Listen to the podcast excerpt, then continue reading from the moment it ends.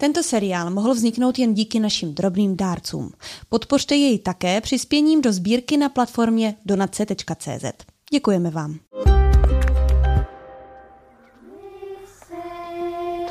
Církev v Ložnici, podcastová série o antikoncepci v katolické církvi. Look at them bloody Catholics filling the bloody world up with bloody people they can't afford to bloody feed. Why do they have so many children? Because every time they have sexual intercourse, they have to have a baby. Britští komici Monty Python měli v otázce antikoncepce u katolíků jasno. Podle nich ji prostě nepoužívají. V praxi je to ovšem o dost složitější. A často i bolavější. Já jsem fakt do svatby jsem šla s tím, že prostě budeme celý život používat PPR. A mě cokoliv jiného přišlo po stejné, jak kdybych šla na potrat. Jsou období a dlouhá, kdy ten sex je vlastně takové pojítko jediné. Tady ta metoda PPR je o celém tom kontextu, jak prožíváme ten život. Že to není jenom srovnatelné s tím, jestli použiju kondom nebo ne, ale že to je spíš přístup k životu. Já si pamatuju prostě z dětství nebo z dospívání, že kondom je zlo a všechno je zlo, ale A co to teda znamená, že přijmu děti od Boha ochotně? Bez filtru přináší třídílnou sérii Církev v ložnici o antikoncepci v katolické církvi, metodě přirozeného plánování rodičovství a všem dobrém i zlém, co přináší.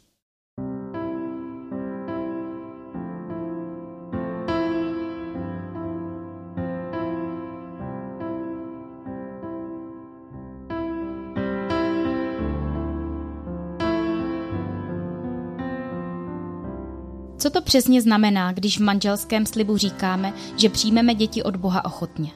Má být tedy naše rodina navždy otevřená možnosti, že můžou přijít další děti?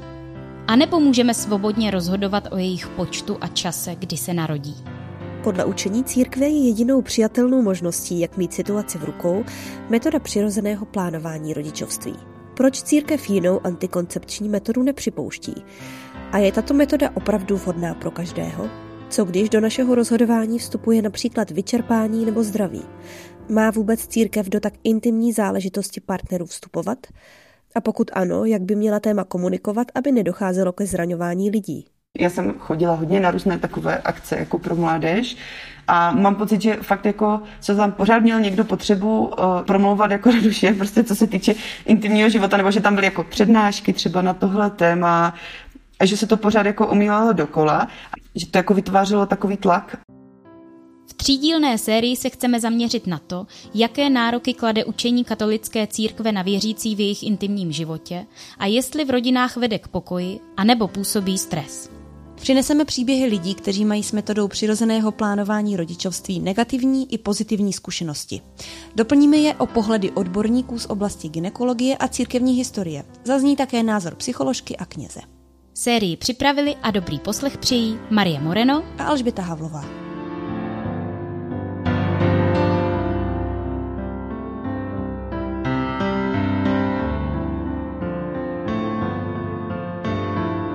V prvním díle našeho seriálu se blíže podíváme na zmíněnou metodu přirozeného plánování rodičovství, zkráceně PPR. Ta je totiž pro katolíky podle encykliky Humanae Vitae jedinou přípustnou metodou, jak se vyhnout nechtěnému početí dítěte. Jednou z metod PPR je symptotermální metoda, která spočívá ve sledování plodných a neplodných dnů v rámci menstruačního cyklu ženy. Jak vlastně v praxi funguje? To nám řekla její propagátorka, ginekoložka a zakladatelka Centra naděje a pomoci Ludmila Lázníčková. Ptá se Ondřej Havlíček. Jak se poznají plodné a neplodné dny? Jak ta metoda mm, fakticky funguje? Ta metoda funguje na základě toho, že právě v důsledku určitých změn v těle žena sama na sobě může si měřit bazální tělesnou teplotu, sledovat změny hlenu, který stéká pochvou dolů a na základě toho, když vede si záznam o tom, co takhle naměřila, vysledovala, tak na základě pravidel, které jsou prostě dány, tak jsme schopni velice dobře vymezit, kdy se tělíčko chystá k ovulaci, jestli ta ovulace probíhá, jestli proběhla a když už podle té metodiky máme dané, že opravdu už ta ovulace proběhla, tak je dál neplodné období. Pádem tím máme velice správně vymezené období plodné, které respektujeme, to znamená, v daném období není pohlavní styk, protože to je jediná cesta, jak neotěhotnět. A využíváme neplodné období. Nazvala byste symptotermální metodu antikoncepční metodou? Ne, protože antikoncepce je něco jiného. V čem? Antikoncepce jednám proti početí, dávám zábranu. Ja? V tom je vlastně, když to, v tom je ten zásadní rozdíl vůbec jakoby v té uh, mentalitě způsobu života. Tam je strašně důležité právě pro ten vztah. To, že my dva spolu respektujeme tu naši společnou plodnost. Když spolu ti dva začnou přijmout tady to vědomí té společné plodnosti do toho svého vztahu, i s tím, že to je kolikrát velice obtížné a náročné, respektovat to plodné období, ale když člověk s pomocí Boží si řekne jako, ano, pane, tak teď ale vnímáme, že opravdu narození dítěte by asi prostě nebylo úplně dobré. Jo? Tak poprosit i o tu sílu to plodné období zvládnout, je velikananánský průšvih, když ti lidi mají nějaké utržkovité informace, tam, kde je nejistota, kdy ti lidi na jednu stranu, protože pan Fara řekl, že eh, nesmím používat antikoncepci, ale vlastně ona neví, jestli je v neplodném období. A ten chlap, ten je někde jako v pozadí a ten jenom řekne, no tak mě potom řekni. Tak to je velice špatně. Já vždycky říkám těm, že nám nenechte na sebe zodpovědnost o tom, jestli jsou správně vymezené plodné a neplodné dny. Jste na to dva. A tak jako jste dva na to, abyste se rozhodli, kam pojedete na tu dovolenou a nakonec jedete spolu nějak, tak stejně tak jste i dva na to, abyste společně rozuměli té vaší společné plodnosti a neplodnosti. Čili pokud to takhle vezmeme, tak máte vysoce spolehlivou metodu, jak nepočít, neotěhotnět, nemusíte řešit žádnou antikoncepci, žádné vedlejší důsledky antikoncepce, protože když se nad tím zamyslíme úplně do důsledku, neexistuje žádná antikoncepční metoda, která by neměla nějaký důsledek na zdraví, ať už teda to tělesné, ale i to vztahové. No. Ono to třeba to opakovaná, přerušovaná soulož, když je to takhle stále v tom vztahu, tak to přináší velkou bariéru do toho vztahu. Pak se ti lidi hádají třeba kolem toho, kdo eh, nevyskládal pračku, nebo že tam zůstaly ponožky, nebo tam zůstalo nádobí. Je tam napětí. Ti lidi to neumí formulovat, hlavně ty ženy se bojí to formulovat, že vlastně ona není spokojená v tom sexuálním životě. Přece ona z toho má? Když ona je maximálně prostě touží po tom spojení a ten chlap prchá. To je přerušovaná soulož. No. Takže ano, máme tady možnost krásně prožít plné jistotě a vzájemné důvěře a vzájemné odeznosti to, co někdo nazývá jako manželské splynutí, někdo jsme spolu, takhle říká, někdo prostě řekne pohlavní styk. Ale to, že je nám spolu krásně, že se na sebe těšíme a že to, že se máme rádi a že jeden druhého plně přijímáme, tak jak jsme to řekli při tom svadebním slibu, tak toto můžeme krásně prožívat. A v tomto já vidím velikananánský význam právě té symptotermální metody. Říká ginekoložka Ludmila Lázníčková. Jakou zkušenost s touto metodou mají její uživatelé? Nejprve promluví Klára, která s manželem vychovává jedno dítě.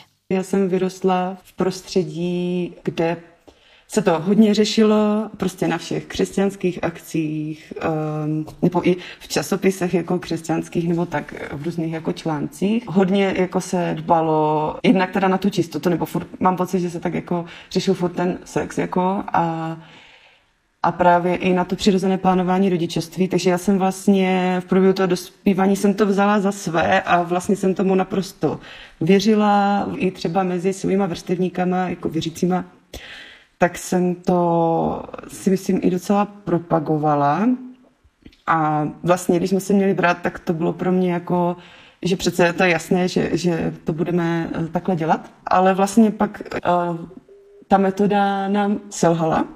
A to tak, že i jako lékařka, která to právě používá u, běžně u svých pacientů, tak to vlastně taky nechápala. No a když pak se mě to nějak poskládalo dohromady, ještě jsem si jako uvědomila, že ono to opravdu není pro každého spolehlivé. Nebo takhle, jsou určitě páry, kterým to hodně jako vyhovuje, uh, nikdy prostě se nesetkali s nějakou situací, kdyby to prostě selhalo, že to bylo pro ně jako jasné, ale nemyslím si i ze zkušenosti z mého okolí, že to je použitelné opravdu pro všechny a pro všechny životní situace. Ale stejně jsem tam pořád jako uh, z toho uh, dospívání uh, měla tak jako zabudované, že prostě, ale toto je prostě jediná správná cesta a když to tak nebudu dělat, tak strašně hřeším a že tam byl hrozně rozpor jako s tím svědomím, protože na jednu stranu mi to vlastně nedávalo ani smysl jako v naší situaci. Na druhou stranu jsem ale cítila takový tlak, že jako ale přece tohle jako, jako nemůžu takhle jako hrozně hřešit a teď jako uspovědí, si to teda říkat nebo neříkat. A i někteří ti kněží to prostě mají potřebu komentovat nebo říct tomu svoje, i když vlastně oni v takové situaci nikdy nebyli a neumí si to ani představit, třeba jak je to mít malé miminko a že prostě to třeba s tím nejde úplně dohromady. No, takže ten tlak jsem cítila nejvíc tak jako uh, v tom svědomí, ale postupně nějak, nevím, no, teď, teď už mám pocit, že se tak víc od toho jako osvobozuju, že už to pro mě není třeba takové téma, jak, jak dřív, no. Vy jste tam zmínila i svědomí že jste si myslela, že vlastně děláte něco špatného, když nejdete mm-hmm. tou stejnou cestou, jako je vám ukazována ta správná? No, to, to bude asi více do okolností, si myslím. Jednak mě třeba hodně změnilo jako mateřství a hodně mám pocit, že mě to dodalo nějaké sebevědomí. Prostě změnilo to jako celkově moje vnímání mě jako ženy nebo prostě obecně jako vztahu a tak. A tak nějak jsem narazila na spoustu vlastně argumentů, které mě vlastně úplně přesvědčily o tom, že vlastně to není tak černobílé, jo. Že třeba právě i jsem četla článek od Marka Váchy, už teda jako starý, kde to bylo hezky právě všechno popsané, že vlastně jsem si pak říkala, že nemá smysl se jako úzkostlivě držet jako nevím, se mi stala jako větší feministka, asi si myslím, a přísně takový, jsem tak souzněla s tím postem, že ty ženy jako, nechci říct, že jsou jako podřízené, to, to jako ne, ale že, že mám teď pocit, i jak jsem máma, že víc mám potřebu, aby si byly ženy a muži rovní, no. Vy jste říkala, že u vás ta metoda selhala. Co to znamená, že jste neplánovaně otěhotněla? Ano, i když teda chci říct teda na začátek, že jako paradoxně vlastně to je to nejlepší, co se nám v životě stalo, jo? že fakt můžu říct, že jsem strašně jako šťastná právě, že mám to dítě. Uh, I když předtím třeba jsem z toho měla strach, ale ano, jo, je to tak, že jsme neplánovaně otěhotněli, ale jako s tou situací si myslím, že jsme se docela dobře vyrovnali, ale na, zároveň si umím právě představit, eh, že může být žena v situaci třeba jako zdravotní, eh, že prostě hm, to, že třeba otěhotní může být plný ohrožení života, jo. Nebo třeba i finančně, že na tom někdo může mít fakt hodně špatně a že potom si myslím, že uh, nějak tu situaci zvládnout může být mnohem těžší, no. Vy jste teda tu metodu jakoby dodržovali a protože nejsem expert, ale podle toho, co mám nastudováno, tak je opravdu potřeba dodržovat spousta věcí, aby to bylo spolehlivé. Vy jste se cítila, že to dodržujete, že jste v tom jakoby systematičtí? Ano, a i ta lékařka vlastně, když pak viděla ty moje záznamy v těch tabulkách, tak taky jí to přišlo zvláštní. I když teď zpětně si říkám, že právě tam je jako i v té brožurce o tom přirozeném plánování rodičovství uvedených hodně jako faktorů, které můžou ovlivnit třeba tu hodnotu té naměřené teploty. Jo, a tam je třeba právě nějaký jako nekvalitní spánek, nebo že jdete spát později, nebo stres a jako spousta věcí tam je. Takže jako je možné, že to mohlo být tímhle jako zkreslené, ale tak, jak jsem to všechno právě dělala a ty, a ty záznamy a vyhodnotila, tak to bylo vyhodnocené vlastně správně. Jako i podle té lékařky. No. Takže co se týče mě, tak jsem fakt jako věděla, že dělám všechno pro to, aby to fungovalo. No. Byly pro vás ještě během toho využívání té metody nějaké jiné výzvy, co, co třeba pro vás bylo těžké, ještě předtím, než jste měla hm, dítě, protože to je pak možná kapitola sama o sobě, eh, dodržování PPR s dítětem, tak předtím, než jste otěhotněla, tak jaké to vlastně pro vás, pro oba možná bylo? Tam je jako hodně věcí, co se musí sledovat, A já jsem z toho měla třeba takový pocit, že i když jsem to teda sledovala a teď každé ráno ve stejnou dobu jsem musela si měřit tu teplotu, že a zaznamenávat, tak stejně jsem měla pocit, že ty záznamy byly tak složité, že prostě bylo hrozně těžké to vyhodnotit. A to i z toho důvodu, že já prostě jsem nikdy neměla úplně pravidelné cykly v tom smyslu, že by byly stejně dlouhé, že by se to dalo jako předvídat trochu.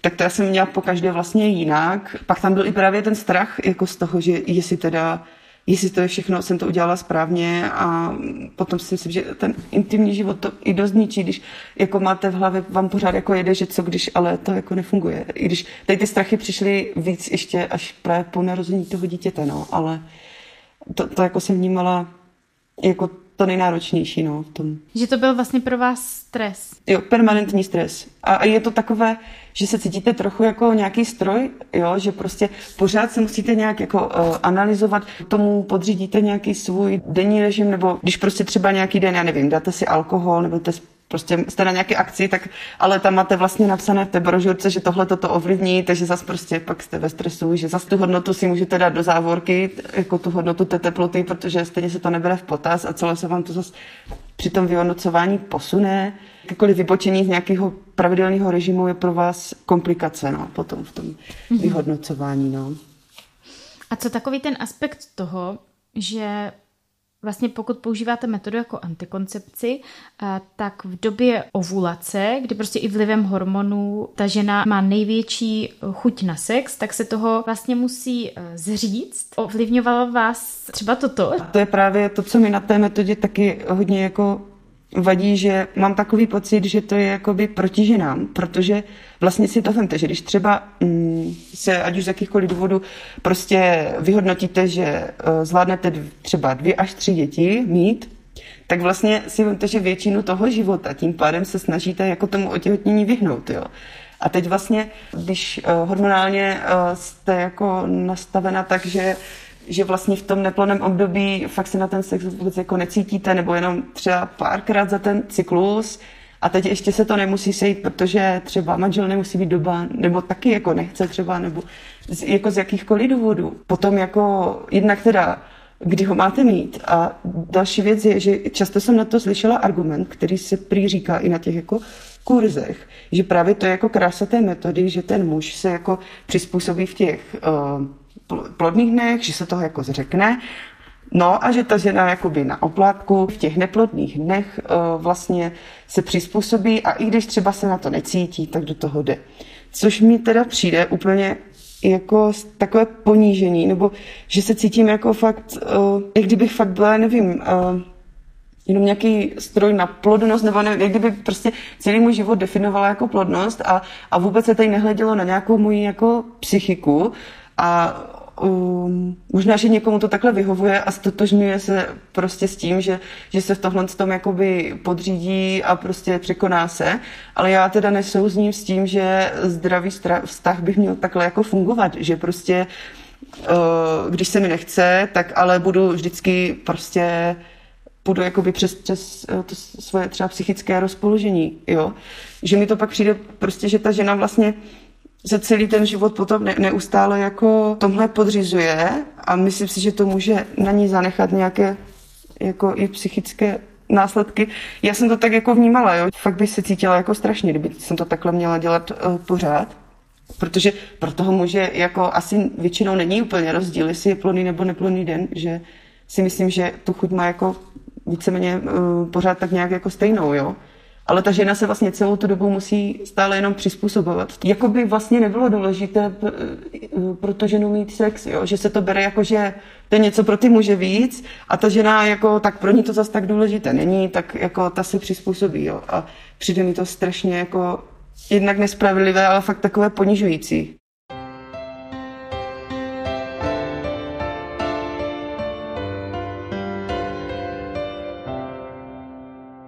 Vlastně nevím, uh, jestli, je, jestli je dobré a jako tak všeobecně vyzdvihovat jako takové to sebeobětování, jo? že jak kdyby to bylo víc než nějaký jako konsenzus jako v tom manželství, že pro mě je teda víc jako respekt toho partnera, eh, že já zrovna nechci, nebo, i na, a, nebo naopak, jo? Než to, že já se teda teďka jako obětuju a že a mi vadí, že jako církev řík, to dává jako, že toto je ta pravá láska, ale přece jak můžete definovat, co je ta pravá láska, jo, že se říká třeba, že uh, kondom, že to prostě vlastně narušuje ten vztah, jo, protože ten muž vlastně tu ženu nepřijímá celou, ale hodně žen to takhle přece vůbec nevnímá, že jako ten manžel ji nepřijímá, když má kondom. Jako naopak je to právě pro ně úleva, uh, protože um, třeba ví, že se na to můžou spolehnout více než na to PPR, i třeba pro, právě po nějaké zkušenosti, kdy to jako selhalo. Takže mně přijde jako úplně na hlavu jako tady opěvovat nějakou, nějaký ideál lásky, který ale někoho to fakt může jako zraňovat a opravdu pro něho tohle jako není ta jako hlavní hodnota té manželské lásky. No. I kdyby ty plodné dny prostě byly víc než, než nějaký jako souhlas nebo psychické jako rozpoložení té ženy a tak. No.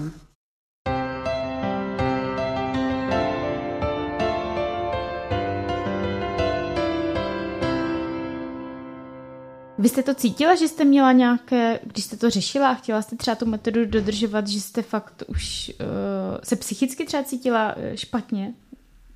Ano, jo, bylo to jako vlastně čím dál horší, no. A mm, myslím si, že i z toho důvodu vlastně jsme tím pak přestali, no. Protože fakt jako, když už je to dlouho, tak už si pak uvědomíte, že už to dál takhle jako, jako nemůžete, no. Že si myslím, že to psychické zdraví by se taky jako nemělo podceňovat Protože to pak i jako poznamená ten vztah, že? Řešili jste to třeba s partnerem, nebo jak, jak, jak to může poznamenat uh, vztah? Jak jste k tomu rozhodnutí společně pak dospěli, že raději přestanete s tou metodou? Já, jako třeba já osobně, už jsem pak měla jako stavy, kdy jsem si říkala, že radši teda ten sex nebudu mít, než abych měla furt měl v hlavě jako ten strach uh, z toho, že co když prostě jsem to špatně uh, vyhodnotila, ale zase v těch neplodných dech já jsem fakt jako třeba často se na to necítila, takže docházelo k, eh, k situacím, kdy třeba nebylo jisté, jestli už je to fakt neplodný den, ale protože jsem prostě teda konečně na to měla chuť, tak prostě uh, jsme to zkusili, ale zároveň mi právě v hlavě běžel ten strach, který vlastně mi jako znemožňoval si to nějak jako užít, jo. A že pak fakt jsme řešili potom jenom jako tohle a jako my jsme se o to normálně otevřeně bavili, ale mm, prostě bylo jasné, že takhle to není jako udržitelné, eh, když prostě nebudu v pohodě, jo.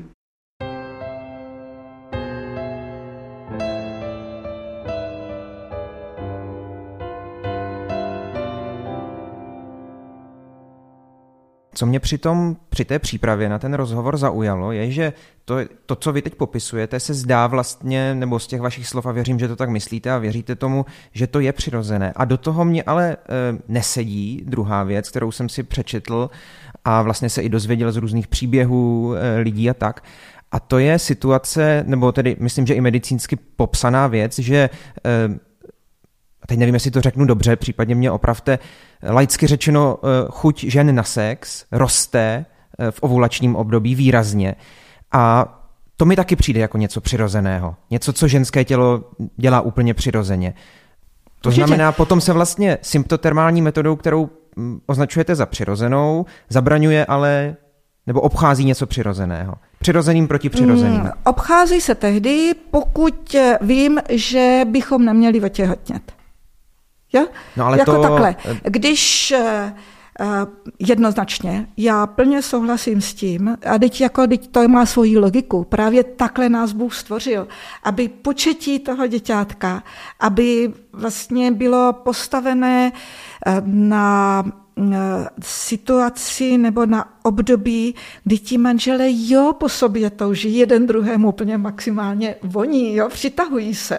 Jo to je strašně důležité pro to počaté děťátko, aby bylo počato vlastně v kráse té lásky vzájemné. Takže ano, určitě. Jako vůbec nevyvracím, že to, že v době, kdy to tělo ženy se chystá k ovulaci, že oba dva ti zamilovaní ještě víc po sobě touží a touží to maximálně jeden druhému vyznat i tím pohlavním stykem. Ale co je pohlavní styk? Je to vzájemné darování se jeden druhému. A když použijete kondom, jak jste se daroval své manželce? Došlo k uvolnění sexuální energie a prcháte. Protože tak je správné použití kondomu. Takže tady nebylo to, co vlastně tak vlastně po sobě toužíte navzájem jeden druhému se darovat. Jo, z tohoto pohledu. Proto jsou kolikrát ty problémy vztahů tam, kde vlastně jsou tady ty prostě kondomové přerušované manželství. Jo? Tady opravdu mám dvojí cestu, jak už jsem říkala.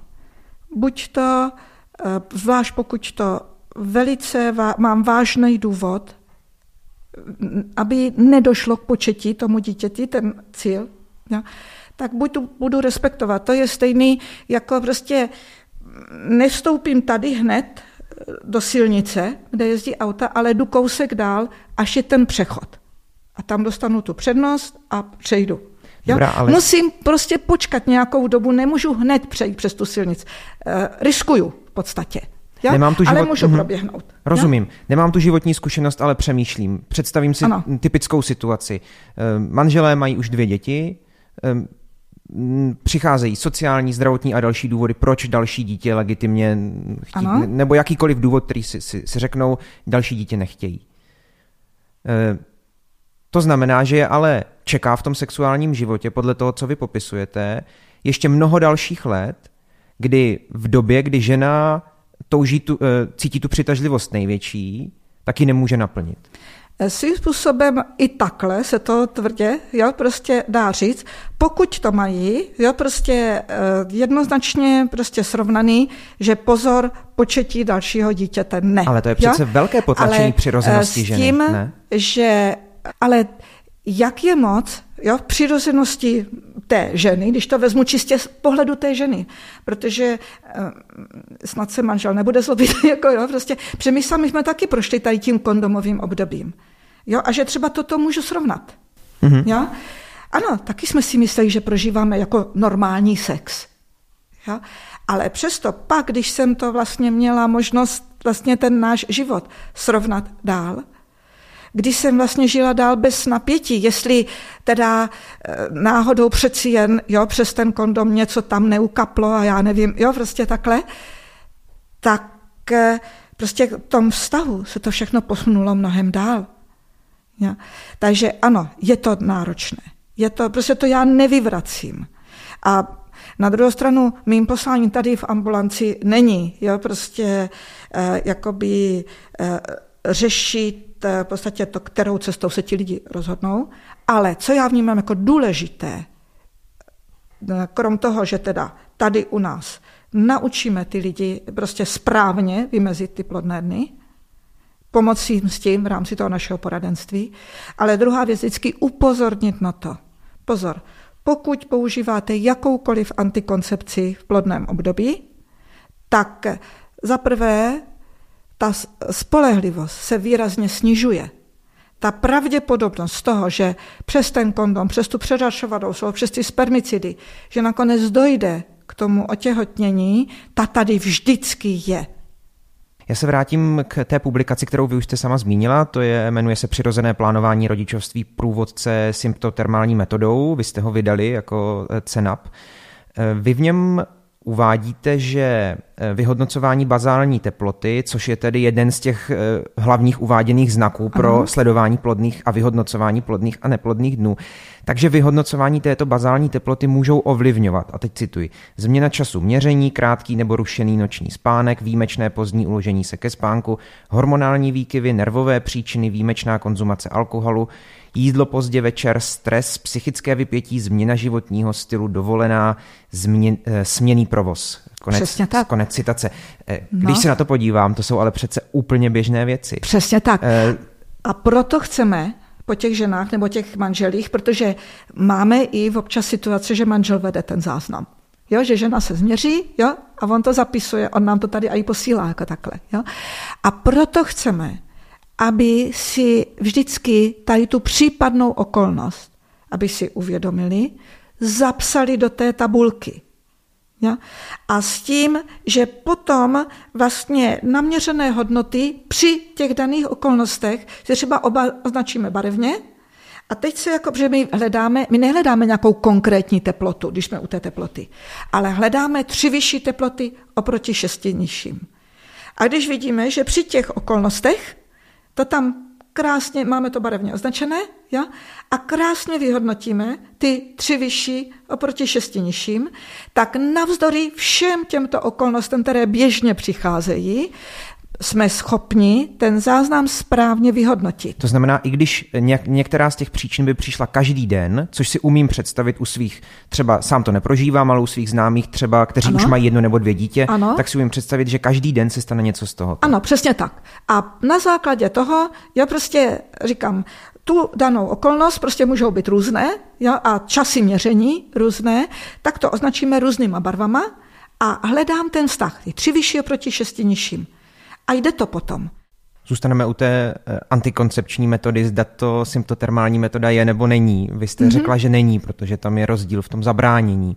Ano. Eh, já jsem vzděláním právník eh, a možná, že v našem oboru by se tomu, co vy popisujete, dalo říct obcházení zákona. V něco je přece smysl těch slov i něco je smysl toho, té antikoncepce, z mého pohledu laického, vy jste lékařka, takže budu rád, když na to odpovíte, je smyslem antikoncepce nepočít dítě mezi těmi dvěma. Je to tak? Smyslem antikoncepce je zabránit početí. Zabránit početí, ano. tak ano. Ano. Není smyslem symptotermální metody v mnoha případech to stejné, zabránit početí? Eh, smyslem symptoterm, využití symptotermální metody v rámci negativního plánování rodičovství je na základě přirozeně se vyskytujících ukazatelů respektovat plodné období a využívat neplodné dny. Nejsou to jen hezká slova pro to tež? Teď cílem těch párů přece je ano. zabránit početí. Ne zabránit početí. Eh, cílem těch párů je nepočít. A jak k tomu dojdu? Buď to nedojde k početí, protože jsme tomu nějakým způsobem zabránili, anebo dokonce navzdory tomu, co jsme použili, tak sice došlo k početí, ale potom to děťátko se dál nemohlo vyvíjet, tom úplně časně embryonálním vztahu, stavu. A nebo respektujeme plodné období a využíváme neplodné dny, ale vždycky, vždycky cílem je to, aby nedošlo k početí dítěte. Ano, to je tady ano, společný cíl. To je ten společný cíl. Ale teď jde o to, jakou cestou k tomu dojdu. Ja? Buď to budu respektovat to, co naprosto přirozeně funguje, anebo naopak tam dám nějakou zábranu. Poslouchal jsem k tomuto tématu rozhovor manželů Šmehilových, myslím, že se s nimi znáte, že jste mhm. je školila, oni to aspoň v tom podcastu, z Prahy, z Prahy no, oni to ano. v tom podcastu říkali a mluvili právě o symptotermální metodě, metodě eh, v Eklézia podcast a říkali, že je hezké každý den vědět, jak na tom s plodností jsme. Um, není to až posedlost potom tou plodností? No tak posedlost. Jako oni tím vlastně chtěli vyjádřit to, že že já teda neznám úplně přesně celý ten citát a hlavně Jasně. v kontextu, jo, jak to tam jako říkali, ale na druhou stranu ono opravdu je dobré, že dnes, když je 26. nebo kolikátého? 26. října, to je jedno, ale jako jo, prostě, tak jako manželé víme, jestli jsme v plodném nebo neplodném období. Není to, že Teoreticky bychom měli být, ale vlastně nevíme. Ja? Aspoň já takhle vnímám, jo, prostě to, co jste teďkom řekl. A toto bych řekla, že eh, toto je velice důležité právě eh, pro oba dva, ale zvlášť pro tu ženu. Jo, protože ona potom vlastně třeba nese ty obavy o to, jestli náhodou nedošlo k tomu neplánovanému otěhotnění. Ja? A ona případně je dál těhotná a třeba má zdravotní komplikace. Jako tady já se kolikrát setkávám s tím, že vlastně mě tady přicházejí i třeba, nebo právě z katolického prostředí, ja? mladé ženy, opravdu oni v tom vztahu vydrželi ten vztah jakoby vychodit, ja? že s tím sexuálním životem začali až manželství, ale o symptotermální metodě, o jejím významu, přínosu, nevědí vůbec nic. Vidí jenom, jo, to je nějaký to měření, který vlastně nevychází. To je jediný, co oni z té přípravy na manželství si přinesli. No a tak možná to vypovídá o tom, jaké jsou reálné výsledky té ale, metody v té společnosti, jestli se dozvídají ze svého okolí, že to ale někomu to nefunguje? Je, právě že, ale je to asi tak, jako kdybychom, vzpomeňte si v 30. letech, jak co se mluvilo o vlaku nebo o autech. Jo? Když auto jelo 30 km v hodině, tak to bylo něco prostě šíleného, nebezpečného a desi cosi. A až lidi začali s těma autama jezdit, rozumět tomu, tak zjistili, že auto je vlastně pomocníkem. A stejně tak tady, když my je vlastně navedeme na to, aby se odprostili od toho, co slyšeli, ta informovanost byla postavena na té bázi dobrovolnosti, že spousta těch, co připravují na manželství, tak prošli kdysi nějakými chaotickými informacemi, které si neměli jak kde dál ověřit. Mně se tady kolikrát třeba stalo, že tady přišli jako manželé, že paní už zase otěhotněla a tak jsme se snažili. Jo? tak samozřejmě já nezačínám tím, jako, ale to je blbost, prosím vás, jako, jo, to, ne, to jste nemohli mít symptotermáku a si co si. Ale podíváme se na to. Vyhodnotíme ty cykly. Jo, mrkneme na to. A zvlášť, když přinesou víc těch cyklů předtím, tak jo, vezmeme i ty cykly předtím. No a už mě víckrát stalo, že ten chlap říká, no, takže ono vlastně je zázrak, že jsme otěhotnili až teď. Jo, protože jsme měli špatné informace. Úplně jsme to vlastně vyhodnocovali špatně. Teoretická situace, kdyby k vám přišla pacientka s tím, eh, že v následujících měsících, letech nesmí otěhotnět ze zdravotních důvodů třeba, eh, ale má aktivní sexuální život. Eh, co byste jí doporučila? Tuto Sympto, metodu? Symptotermální metodu. No jedině, to má ten, to, to nejspolehlivější cestu. I přesto, že ona sama tam potom může udělat řadu chyb, tak jak se ukazuje... Nemusí. Nemusí symptotermální metodu s nabídkou aktivního poradenství. Ja? Není co řešit. Opravdu. Jako e, zdraví poškozovat nebudu, hormonální antikoncepci nebo tělískem, a spoléhat se na kondom. Víte, co tady běhá těch kondomových dětí? Nebo z přerušované soulože, nebo přes spermicidy. Jo.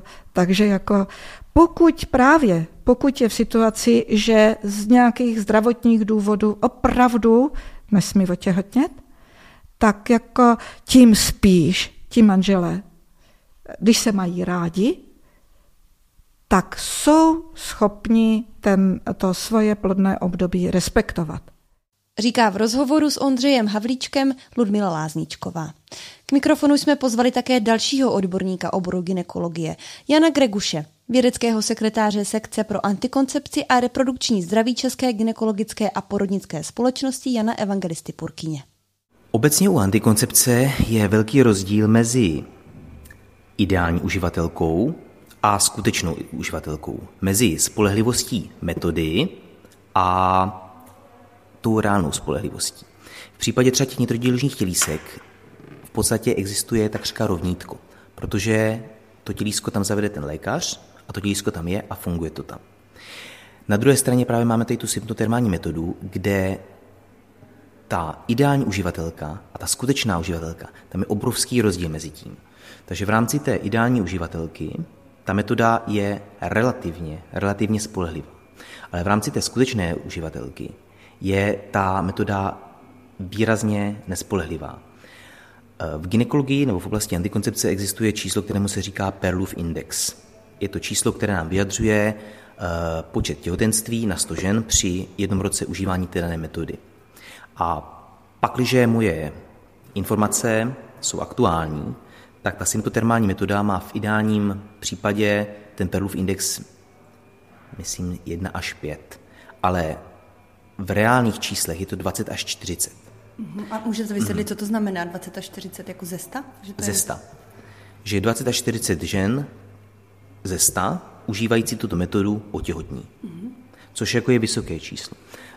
Já třeba tady u té metody, eh, ona obecně tady ten mm, výpočet plodných a neplodných dní, tam existuje hodně modifikací té metody.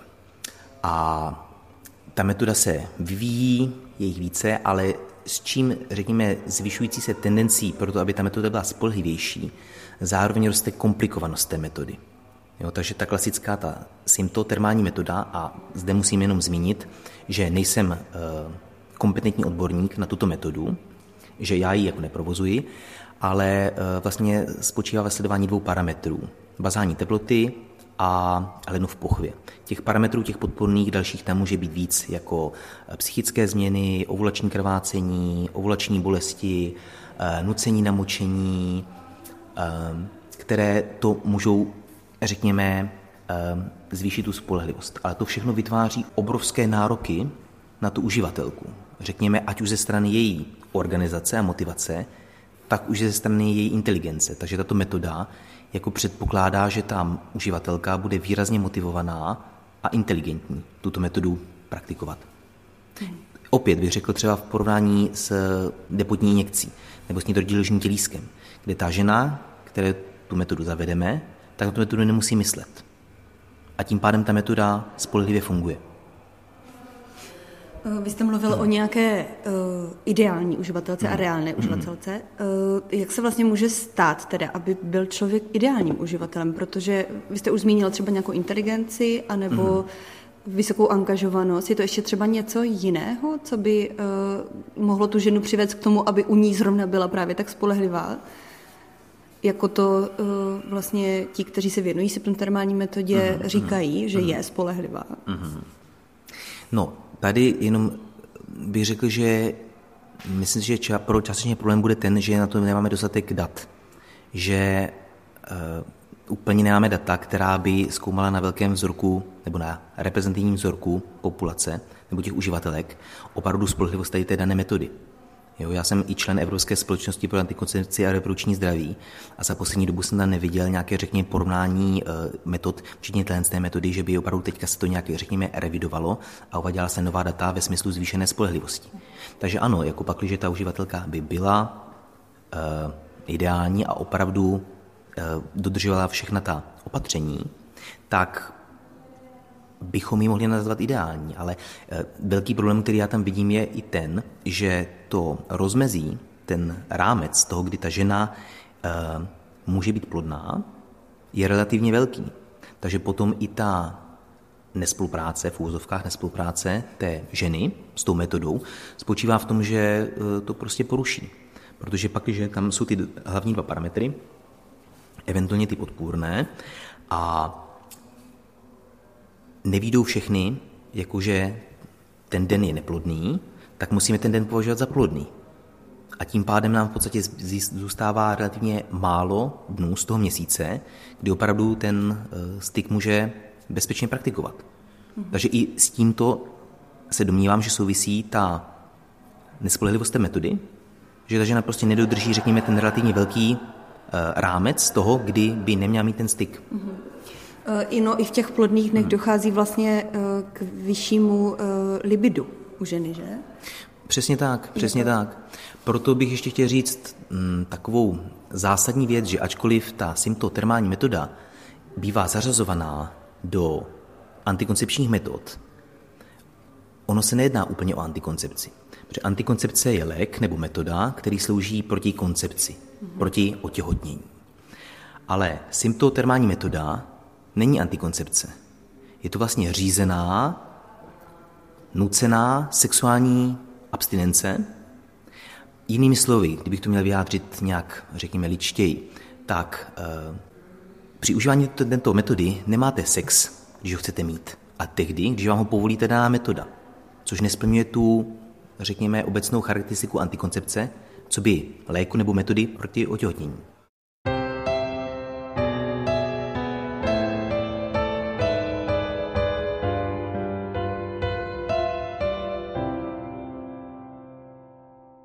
Vraťme se teď na chvíli k příběhu Kláry. Poté, co si uvědomila, že je kvůli praktikování symptotermální metody ve stresu a psychické nepohodě, rozhodla se spolu se svým manželem, že budou používat jiný druh antikoncepce. Hrálo potom, když jste se takhle rozhodli, eh, u vás jako roli teda nějak to svědomí, protože jste pořád třeba měla v hlavě, že to je jako něco špatného, nebo už jste k tomu dospěla, že toto mi za to nestojí? No, jako hrálo dlouhou roli to svědomí vlastně takhle. Já jako do dneška vlastně uh, si kladu otázku, co na to Bůh, jako vlastně nevím. Jakože mám takový postoj, že vím, že už k té metodě nejspíš se nevrátíme, nebo zatím to jako nevidím prostě v našem, naší nějaké životní fázi jako o, něco, co by se dalo realizovat, aby jsme s tím byli oba v pohodě. Ale zároveň já vlastně fakt nevím, jako třeba jak to chce Bůh, jo, že mm, zároveň chápu církev, že třeba právě hodně zdůrazňuje tu úctu k životu a tak, ale já vlastně nevím, do jaké míry to je tak, že to, co řekla církev, že nějak se má dělat, tak jestli to opravdu jako teda uh, Bůh myslí přesně takhle, anebo jestli je to ještě jinak, protože on přece zase ví, jako v jaké já jsem situaci a že prostě to jako má nějaký důvod, jo, vážný, to, že jsme se rozhodli to teda přestat praktikovat, to PPR, no. Takže je to pro mě jako nezodpovězená otázka, ale zároveň už jsem prostě, eh, už jsme naznali, že už daleko nezvládneme se tím jako stresovat, no. Je to i nějaká úleva teď? Ve vaší teďka aktuální situaci? Mhm, jo, řekla bych, že určitě, no.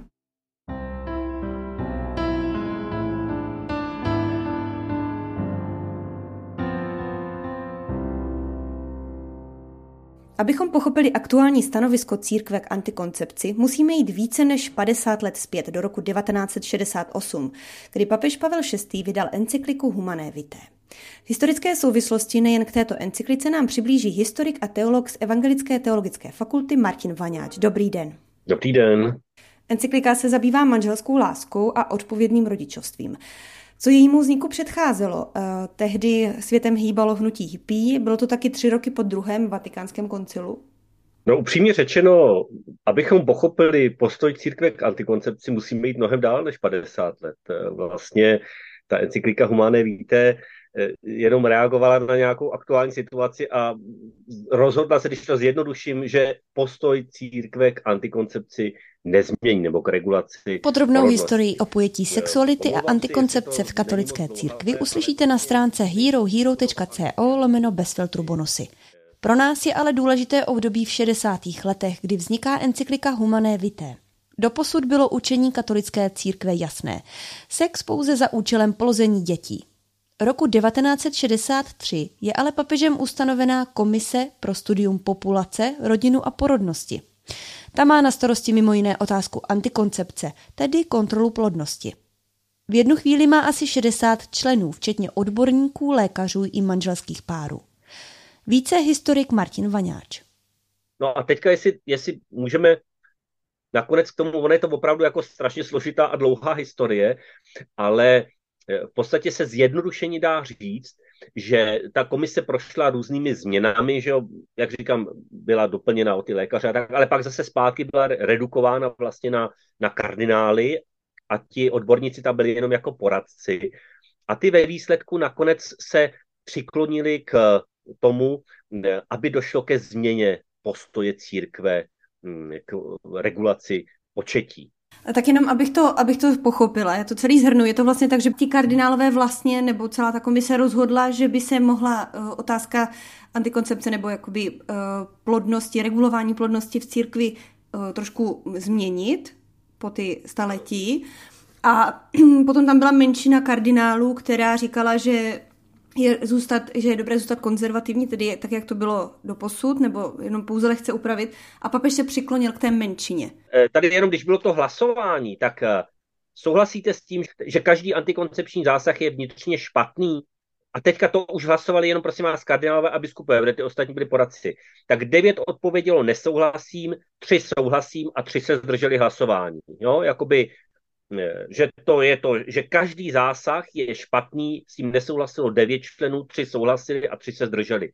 Druhá otázka je, jestli ta pozice k té změně je v návaznosti na tradiční učení církve, tak devět eh, vyjádřilo, že souhlasí, pět, že nesouhlasí a jeden se zdržel hlasování. Jo? Že tam se i hlasovalo, jestli je to jako rozvinutí té nauky, že jo? protože katolická církev jako vlastně má, že nevymýšlí tu nauku, že jo? vždycky stojí v kontextu té tradici.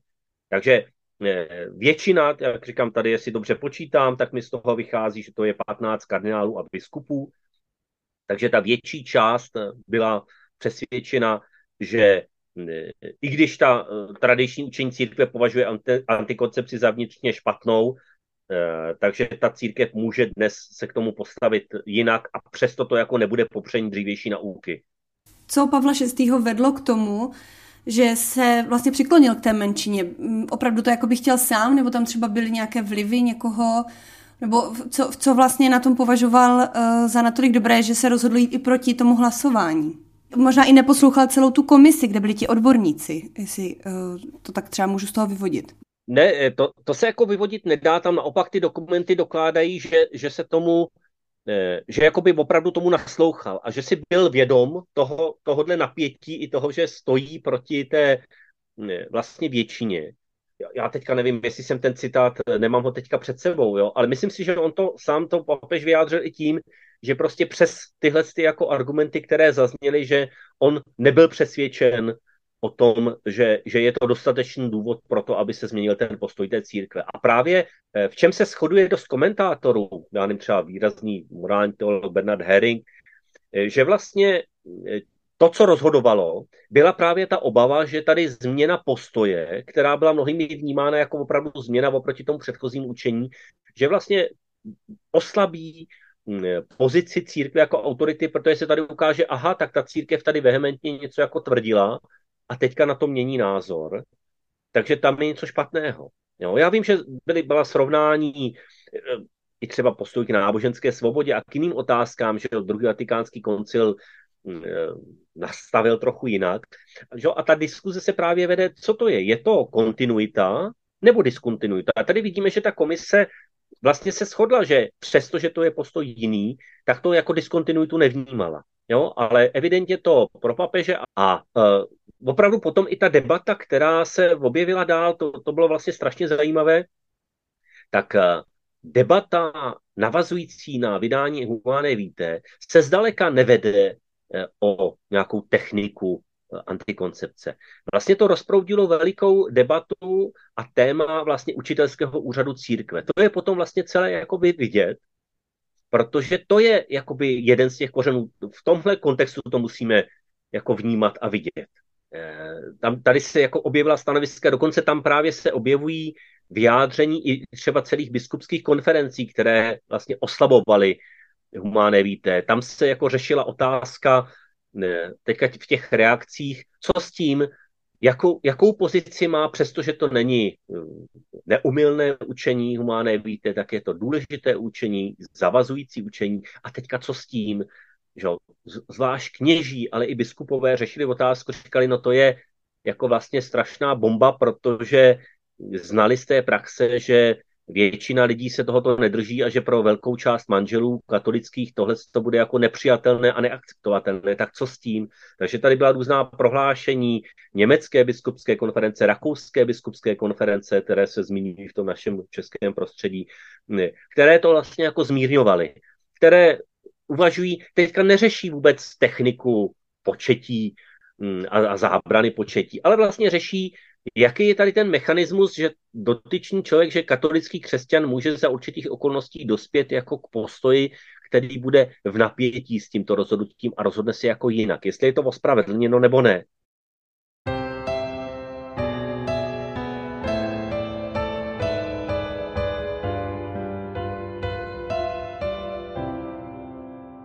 Mě by zajímalo, jestli vlastně ten papež Pavel VI jakoby zohledňoval to, že vlastně podle Perlova indexu ta uh, metoda přirozeného plánovaného rodičovství je velmi nespolehlivá, jestli vlastně to jeho bylo, bylo jeho cílem, abychom teda jakoby, aby křesťané nebo katolíci přijali každé, uh, každé dítě, které se má narodit. Víte co, tady nikdo v tomhle ohledu spolehlivost neřešil. Jo? Tohle se ptáte jako na technickou otázku, která v tomhle úplně řešena není.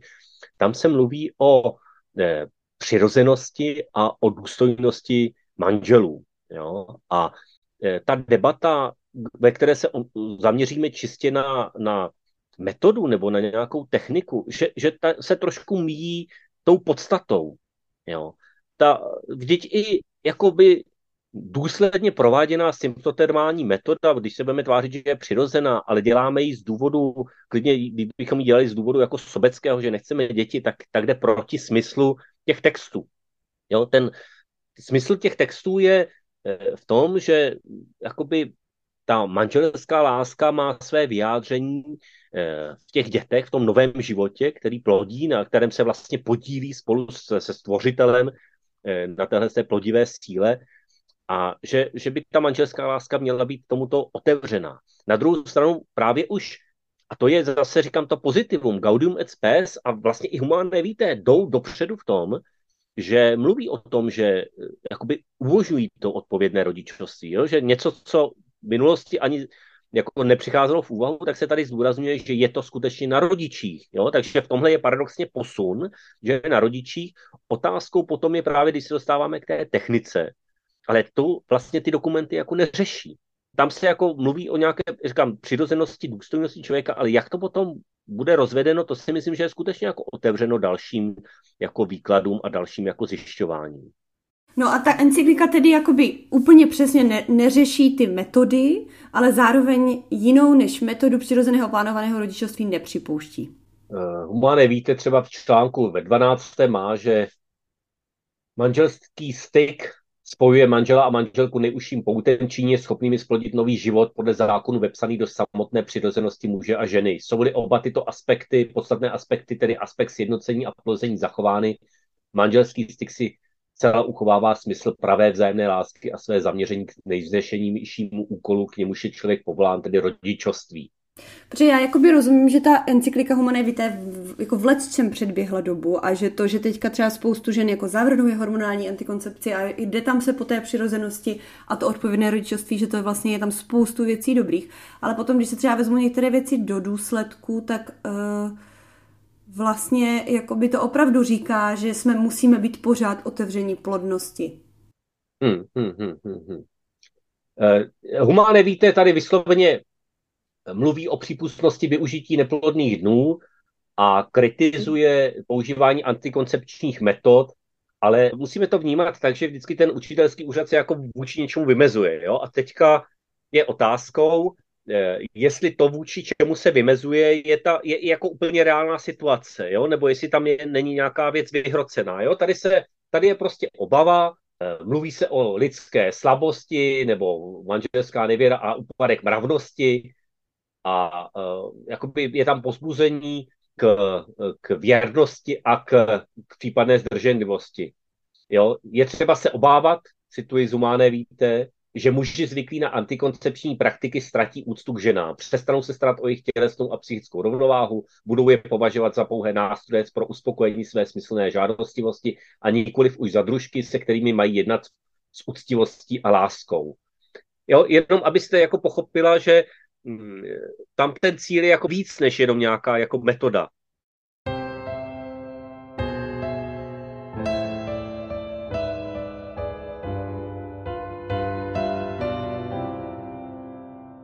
Já vás ještě teďka budu citovat. Eh, my jsme si psali ještě pár mailů, ale už je to nějakou dobu zpátky. Ale vy jste napsala, stále mám pocit, že mě Bůh potrestá. Je to obrovská bolest. Proč lidem církev mluví do intimního života? Chtěla bych se v této oblasti cítit svobodně. Mě by zajímalo, co by vám vlastně pomohlo, a třeba i od té církve, abyste se cítila teda svobodně v tady této tématice. Mm-hmm. No, kdyby prostě o, ne, nedefinovala jedinou možnou cestu pro všechny páry, no. Kdyby, kdyby jako já třeba rozumím, nebo souzním i s názorem, že třeba konkrétně hormonální antikoncepce je prostě špatná, ale zároveň přece je spousta jako jiných ještě cest.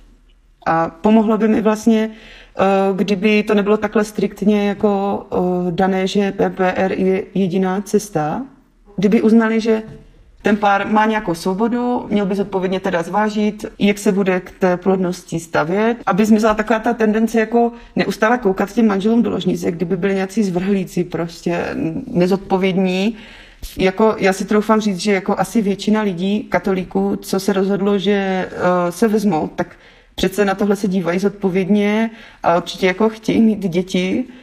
Chtěla bych od církve takovéto pochopení pro ty individuální životní situace. Uh, každého páru a pochopení i pro ten jako běžný život, jo, protože já mám takový pocit, že oni, když nemají tu osobní zkušenost s tím, tak uh, i to mateřství si třeba hrozně idealizují, to tak vlastně i já, když jsem byla těhotná, tak jsem si to idealizovala, že až to člověk jako zažije, tak zjistí, že to jako není sranda a že je prostě tam spousta výzev a že vlastně nerozumím tomu, proč teda si máme ještě nakládat jako další zátěž navíc a jako trápit se ničím, co třeba nejde prostě dělat a no, takže bych chtěla jako větší, od církve asi větší lidskost a pochopení, že prostě ne každý má tu cestu tak jednoduchou a ne pro každého Eh, je třeba to PPR použitelné. No.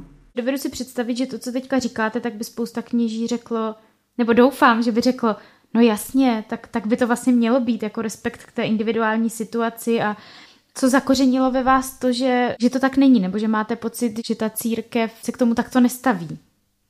Tak jednak už při tom formování eh, jako mladých lidí tak tohle se pořád strašně zdůrazňuje. Nebo já jsem to tak teda měla, jo. Mm, já jsem chodila hodně na různé takové akce jako pro mládež a mám pocit, že fakt jako se tam pořád měl někdo potřebu uh, jako promlouvat jako duše, prostě co se týče intimního života, nebo že tam byly jako přednášky třeba na tohle téma, a že se to pořád jako umílalo dokola, že to jako vytvářelo takový tlak a tak v rodině taky hodně, to jako, to si myslím, že E, tam, kdybych jako mohla se svobodně o tomhle takhle vyjadřovat, takže, nebo mo, jako můžu, že, ale, ale nedělám to, protože vím, že prostě by to přineslo akorát konflikty, nepochopení a jako nějaké posuzování, protože to jsem jako taky hodně zažila, že jako, když se mluvilo o nějakých jiných lidech, co třeba prostě nedělají všechno uh, podle církve, tak jako jsem zažila prostě v, té rodině jako nějaké takové od,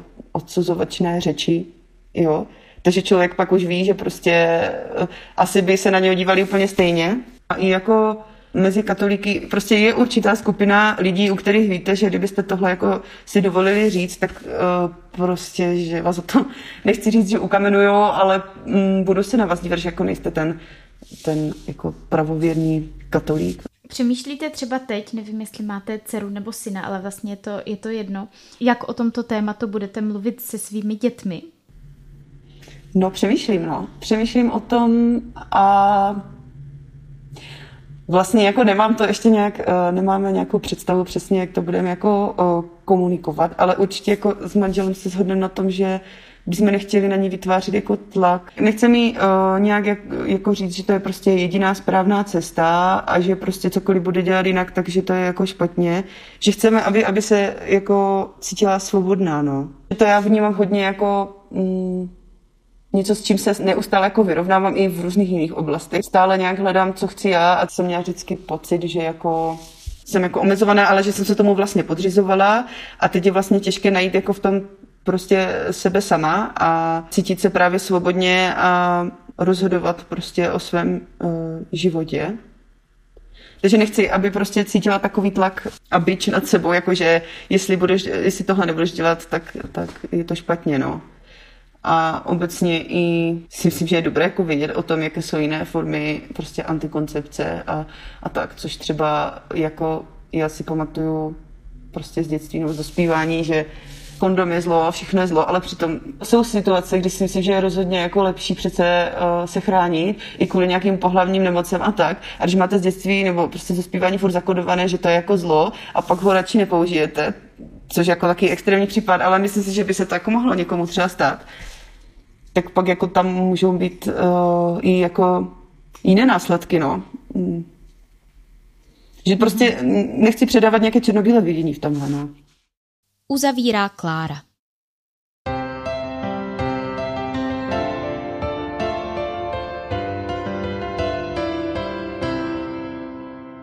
Ve druhém díle zazní manželský pár, který má s metodou PPR pozitivní zkušenost, ale i dvě ženy, které se kvůli tématu antikoncepce dlouho trápily. Jsem si uvědomil, že vlastně Anička jako žena žije v nějakých cyklech, nebo že ty cykly vlastně prožívá.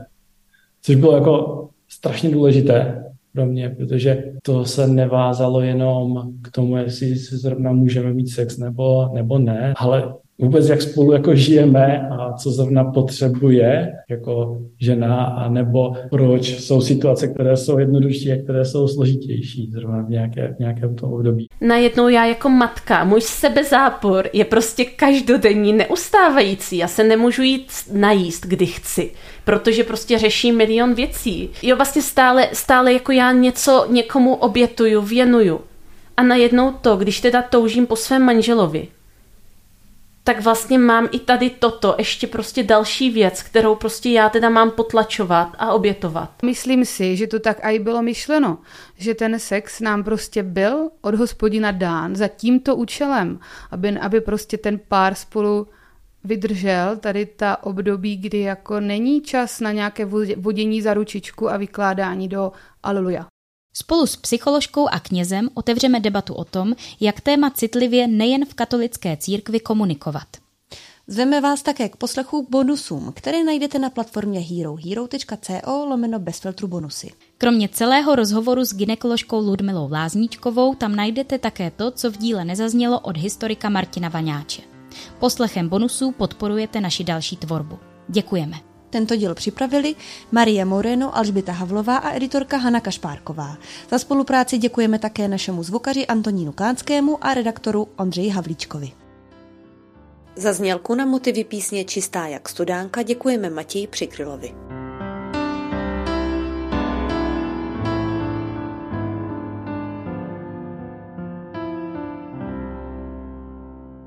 Bez filtru O zásadních věcech otevřeně a bez předsudků.